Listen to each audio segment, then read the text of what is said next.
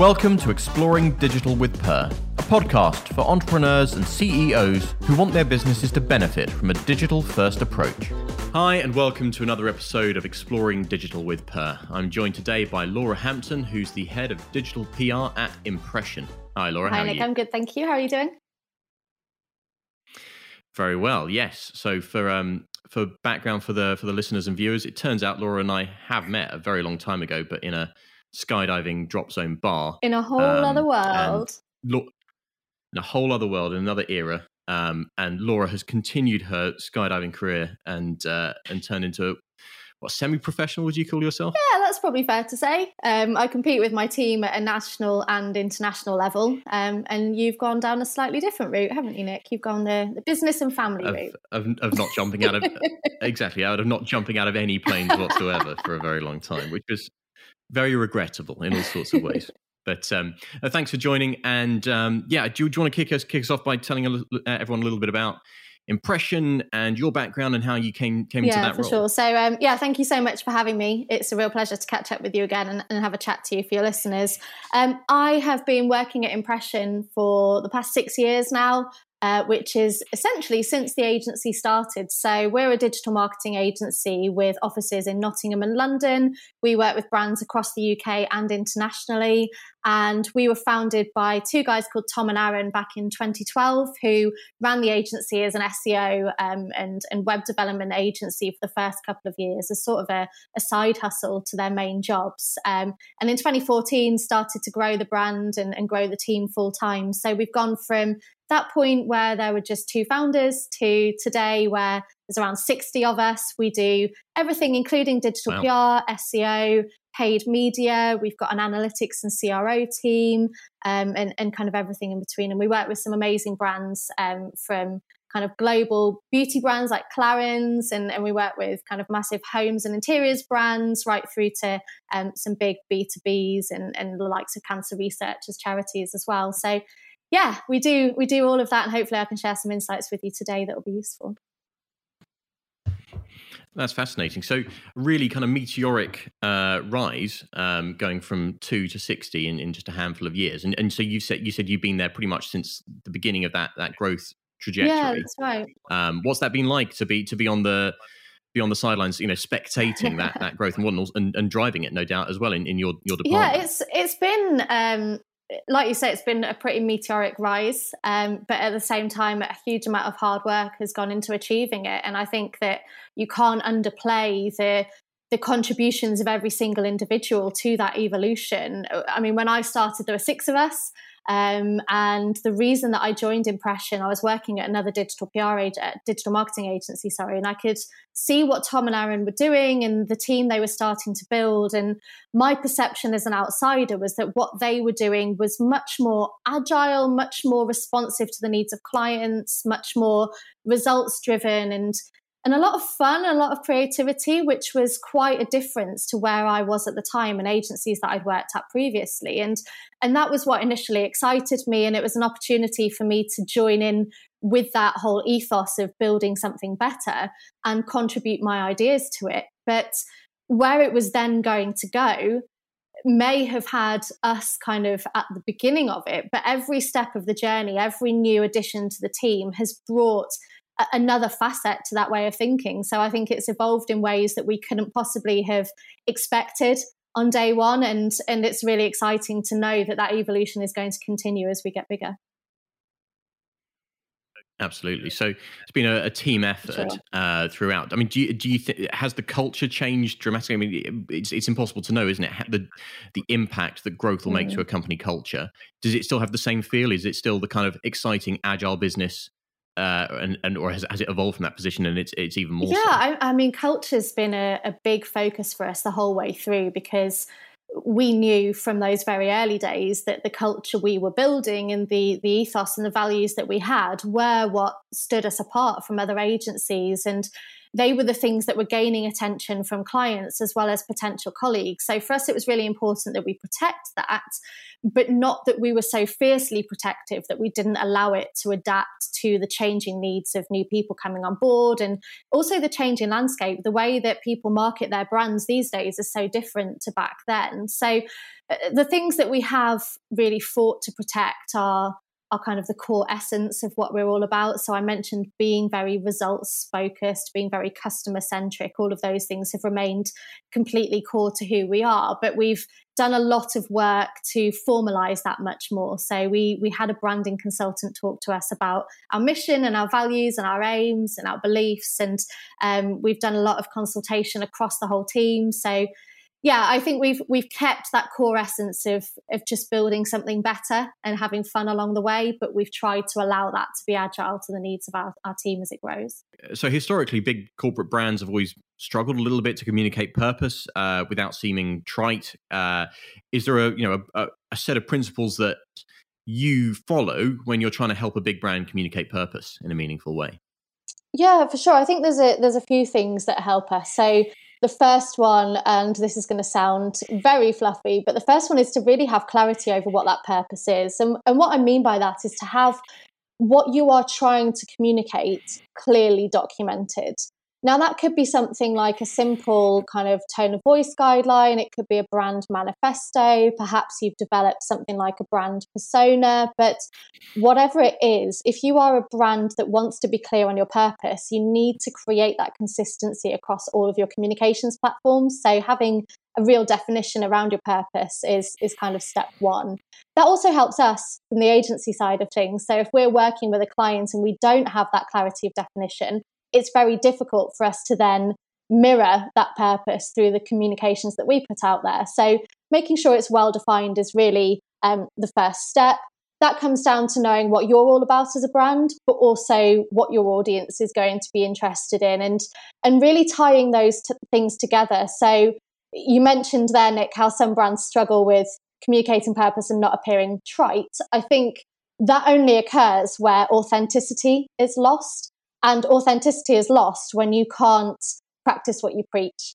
So if you're putting something out there because you think that's kind of uh, the trendy value of the moment and we'll probably get a few hits and a few bits of traffic if we talk about this one thing, but you don't actually believe it at your core, that's where the mm. struggles come into play. So something that can be quite helpful in that is maybe um, to take the approach of what we'd call solutions based marketing that works quite well for us when we're coming up with PR ideas, for example, whereby you look at what is the the problem that we want to highlight that is pertinent to our audience and how can we provide or create a solution to that problem. So it's not just kind of empty messaging to say look at this thing that's that's newsworthy and that's shocking. It, it's actually saying look at this thing and and look at how we can either create a solution together or look at what we've already got that can help to solve that. So it really is giving tangible action, not just empty words. Yeah, there's. I think there's uh, a culture, or has been a culture, or lack of culture, of sort of presenteeism, almost of just going, oh well, let's uh, have a pride float, or let's change mm-hmm. our Instagram picture for Black Lives Matter, or whatever you know the su- the subject that week that's in the news is, and it, mm-hmm. if if there isn't a wider um, you know business strategy around that mm. that, that topic, then it, it's always going to seem um, artificial. Yes. I guess. So are those are those the issue the ones where you're seeing the biggest mistakes nowadays? Is in the sort of the lack of authenticity in something, in something someone's communicating, or are there still other um, you know failures big brands make in, in a major way along those lines? I think in, in terms of mistakes, authenticity is definitely a, a, big issue. And you've mentioned a few examples there where it might feel like the right thing to do in the moment to you and, and it might well come from a very good place. It might be that that social media manager or that pr manager has got personal feelings towards an issue that they want to kind of use the platform that their brand has created to communicate. But if that doesn't get followed through by the brand it feels like a marketing strategy and and that's not a good place mm. to be. You don't want to turn global issues or societal challenges into a marketing opportunity for yourself.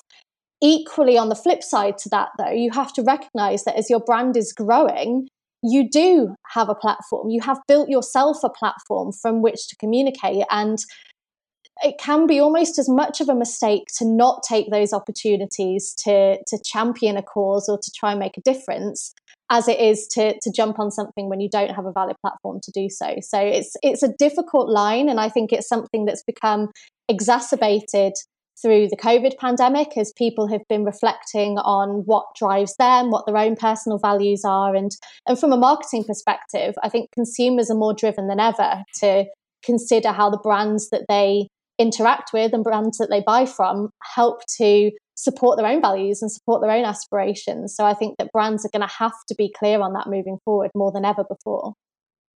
Completely, I, and I, I, I feel there are so many kind of missteps that are in effect counterproductive. You know, we've just been through um, International Women's Day, and in our sector in particular, you know, uh, diversity in teams has always been an issue, and, and, and may continue to be an issue for, for the foreseeable. Um, and you know, lots of people in our sector will kind of going, oh, you know, putting pushing the women in their teams to the to the front of the picture and going, you know, aren't, aren't we great to have women in our teams? And really, all it does is reinforce how few women they have in their teams. Mm. Um, it's not like it's it really helps the situation, and it just seems like grandstanding. Mm. Um, and, and, change and doesn't come far better to have.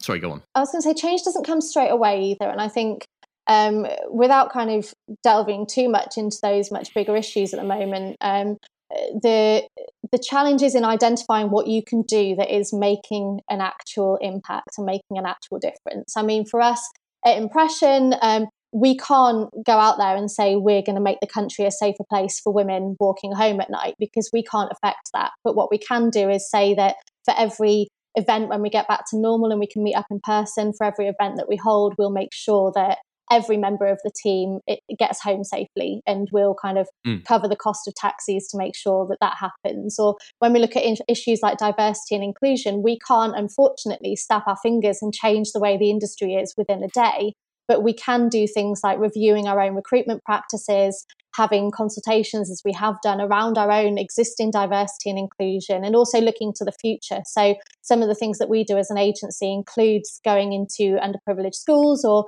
less kind of uh, represented schools and educating students around potential opportunities in our industry looking at how we can support um, initiatives like women in tech and every step of the way whether you're your impression or, or any other brand really it's thinking what difference can we tangibly make and authenticity for me comes from actually doing something about it. It's not just yeah, jumping having on a, having a social purpose thing. as well as a business one. Hundred percent, yeah.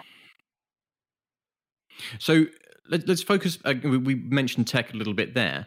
Um, when when you're putting together, I mean, uh, you know, you're, you're involved in digital PR primarily. So, is is technology you know the choice of technology or the choice of platform playing a big part in, in these early strategic discussions um, or is it still an afterthought for a lot of these big brands? It's what's the campaign and oh and roll it out on the platforms I think there are lots of different factors that go into kind of our campaign ideation. And, and the thing that I really keep on coming back to um, is about finding the technology or, or, the communications platform that is most appropriate for the audience um, as well as for the brand. So, you know, it's all it's all well and good to see that social media platforms like TikTok have really grown over the past year in popularity. But if that's not where your audience is is already hanging out, or if that's not the kind of place they're going to be comfortable, then you don't want to be jumping onto it. Equally, with things like Clubhouse, a lot of people jumped on that when it was launched, but was it appropriate for everybody? Maybe not.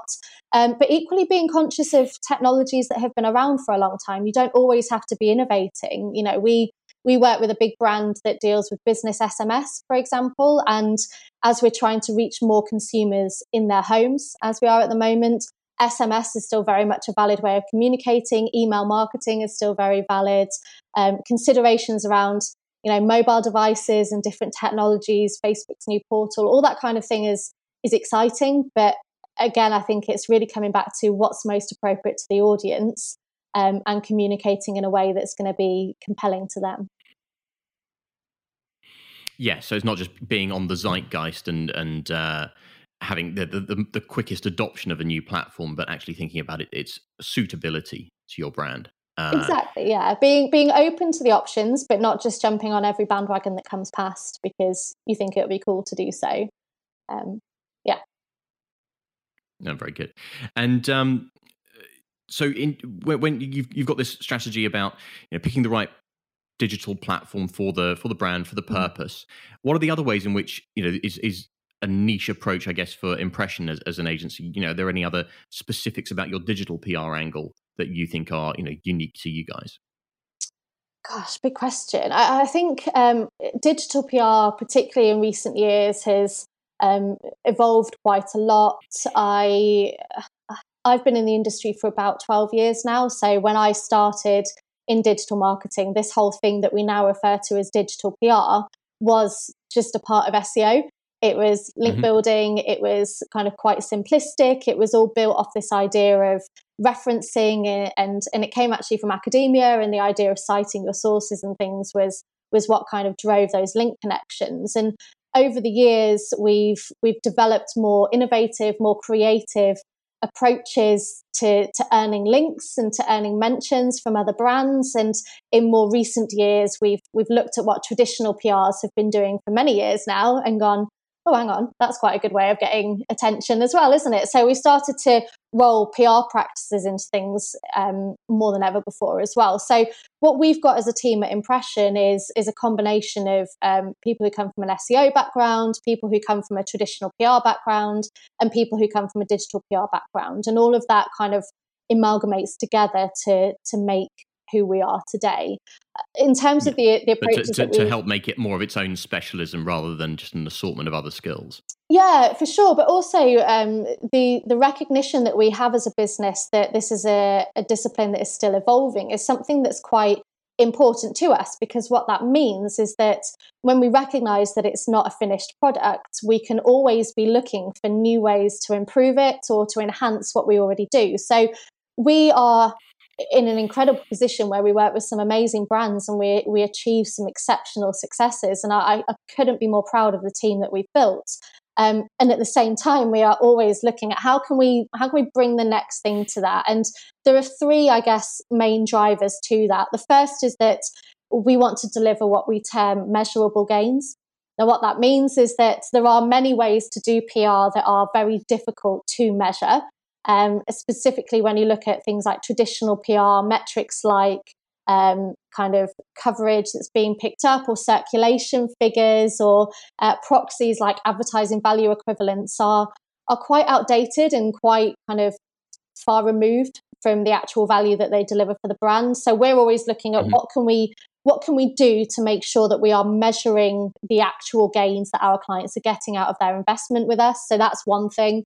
Um, the second thing that drives our our more unique approach, I suppose, is is the pursuit the pursuit of broader benefits.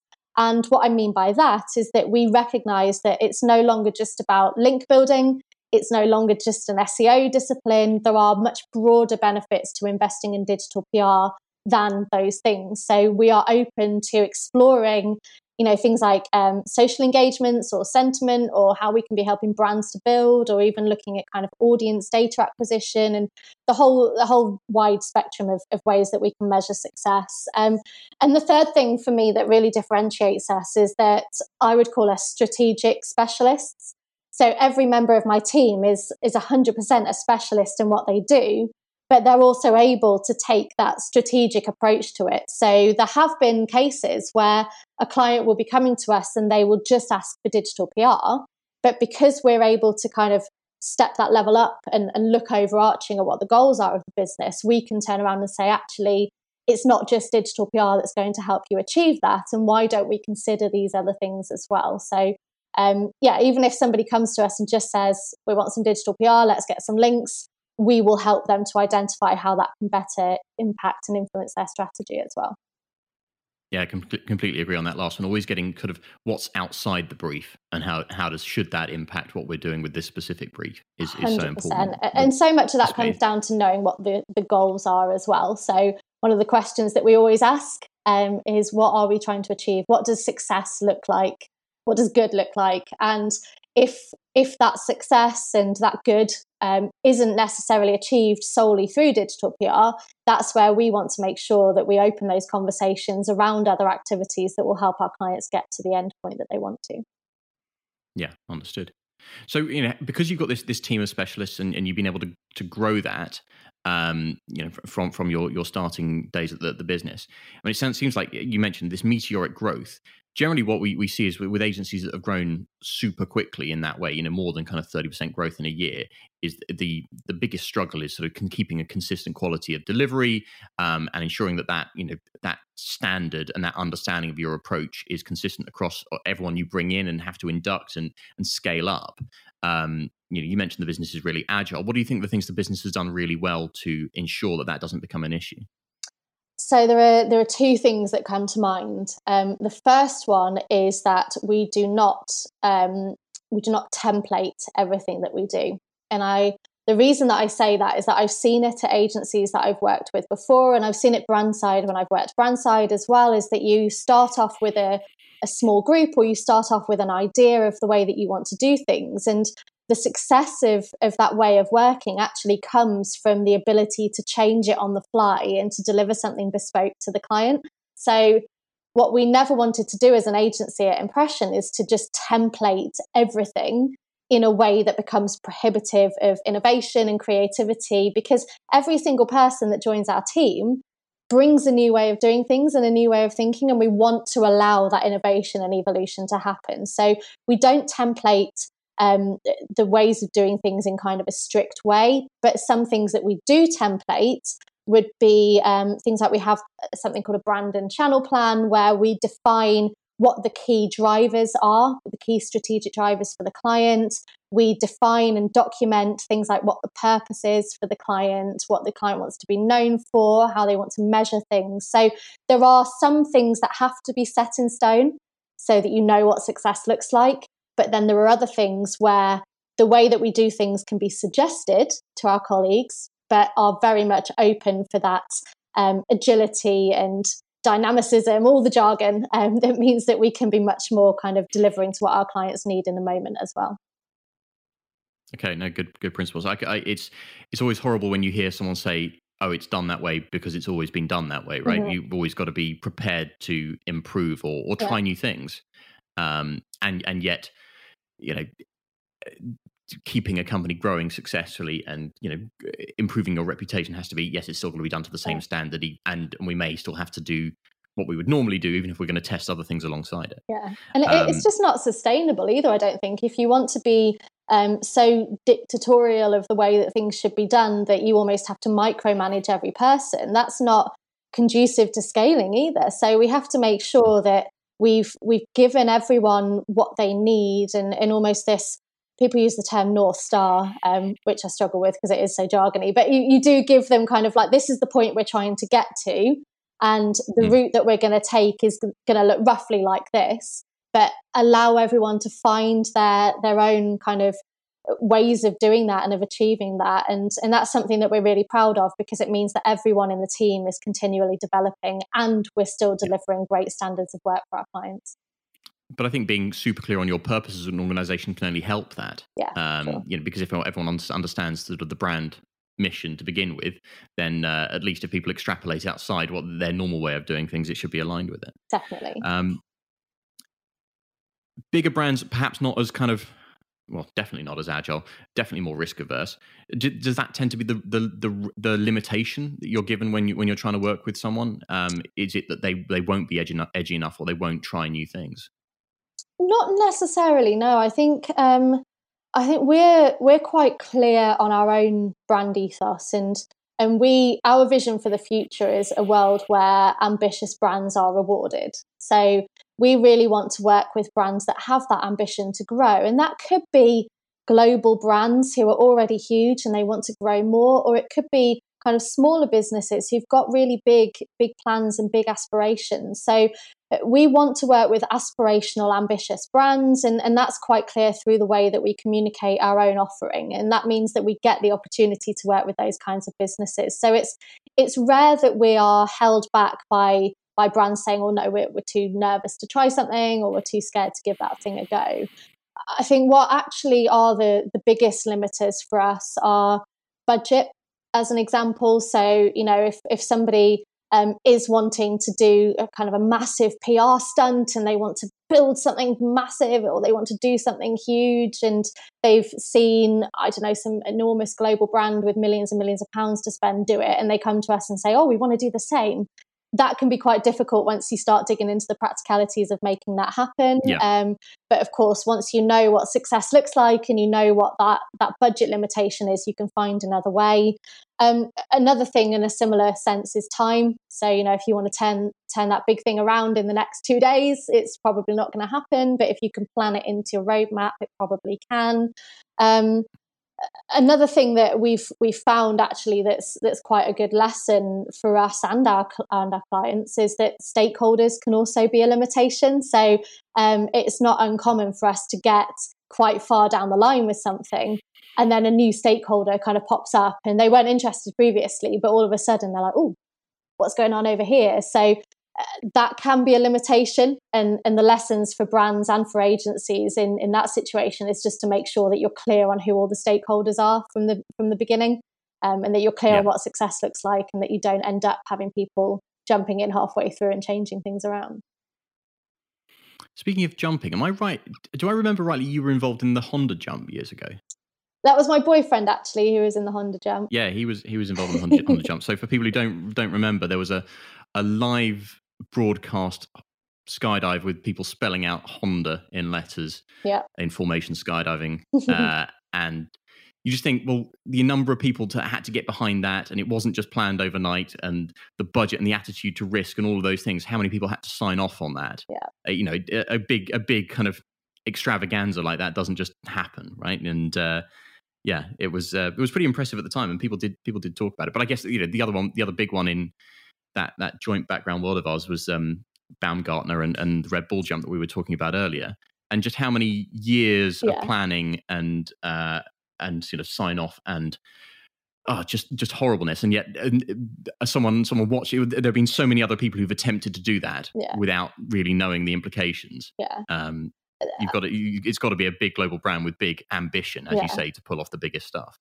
and that, that's such a good example and just to use use the honda example again. So that um, yeah skydivers built the word honda using their bodies over the skies in spain um, and it was for a live broadcast advert and it was really really cool and people look at that and go well, it was only a minute long so that's mm. not that much effort is it? It's only a minute. And knowing the people who were behind it i know that they did eight jumps in the run up to it to practice it so it's only eight jumps and then it took a minute. Mm. So it's not that much effort. But prior to the eight jumps, they also had to practice it on the ground and put all their bodies on the ground and make sure they could do it. So that, that's not too much more effort. Then there's the guy who had to actually work out how to spell the word out. So that's mm. again mm. a little bit more complexity. But then there's also the years that went before that into getting the sign off. I know there was a lot of risk assessment. There was um, everyone working, working out how the equipment was going to work, how the cameras were going to work, how the live broadcast would work, how the weather was going to contribute, like so many things. And I think that really mirrors the way that our work as digital PRs in particular happens because people will see the output of what you've done and a campaign going live or, or somebody celebrating a campaign on social media and they'll think well that can't be that much effort. We can probably do mm. that. But nothing happens quickly in our industry because every fantastic campaign has either been the output of a huge amount of work for that campaign but it's also been the output of the years of experience that that team has had to get to that point so there's there's been uh, lots of examples where people you know will walk up to my team in the office at impression and be like oh hey pr team can you just have a quick idea about this thing no like there is there is yeah, no quick, such thing as a quick idea. idea. even if we come up with an idea like that we are only able to do it because we've immersed ourselves in this industry for many years before so um, yeah i think that's that's a lesson for all brands is that it might look like a hmm. minute long skydive at the end but it's it's years and years of effort that goes in and the same is true of campaign work definitely. So, so what, what uh, are there any kind of key strategies you're pitching to clients this year of all the years, 2021? Really interesting year, let's call it exciting year. Possibly the phrase has been used, but uh, what, what are, the, are there any kind of core things you're going out to clients and saying, listen, you've really got to get on this this year? Yeah, for sure. So uh, for me, the the really big one is changing consumer behaviours and how brands can best respond to that. So over the past year, the, the global pandemic has kept us all in lockdown. We haven't been able to kind of rely on passing footfall or on our ability to kind of advertise to people outside of their homes. So the, the onus has been much more on brands to be able to find a way to reach us in our homes. And that comes with a whole new world of complexity because people don't want to be reached in their homes unless it's for good reason. And we as marketers don't deserve to be in people's homes unless it's for good reason either. So we've had to learn to be more sympathetic, um, more empathetic to what our, our audiences and um, what our clients' audiences are looking for. We've had to be much more sympathetic to the messaging that's going to resonate with them. And we've had to recognize that the, the techniques that we employ that might seem like quick and simple marketing techniques have actually got a lot more power than we realized. So, one of the things that I am kind of talking to my clients about moving forward is how can we use digital PR, for example, to open communications with our clients? How can we use it as part of starting a conversation that will eventually lead to a sale for sure, but is not about selling to them immediately? And there are complexities in technology that will define the way that we take that and the rate of growth around that. Um, attribution, for example, is, is a challenge for our industry. How can you attribute something that happens so high up the funnel that it doesn't immediately lead to that conversion? How can you measure that through? I know that Google's been kind of doing a lot of work with Google Analytics on how it can improve in that sense. But also, I think brands have to recognize that it's not just about that bottom line conversion and being open to exploring opportunities around micro conversions or kind of different touch points is really what's going to help brands to thrive moving forward. So, yeah, that's what I'm really pushing on one side is how can we use PR techniques to open conversations, but also and this comes back to what we spoke about at the beginning, how can we best understand and define our own purposes in a way that is going to enable us to do good in the world as brands. That's something that's become more prevalent than ever before through the whole pandemic and the influence that we have, especially brands who've got those kind of bigger platforms and bigger followings can't be ignored. So I think for all of the clients that we're working with, we're really trying to get to the bottom of what those values are, what the purposes are, and how PR and purpose can work hand in hand. Brilliant. So, two kind of core areas for people to consider. Is, is there one top tip you'd give? One top tip. I think um, be open. A quick idea, maybe. A, quick idea. Thanks very much. Um, I think be open to those those opportunities. Um, it's it's very easy because we've we've grown up in this digital world and we know that digital marketing is more tangible than any other form of marketing. We can measure everything so much better.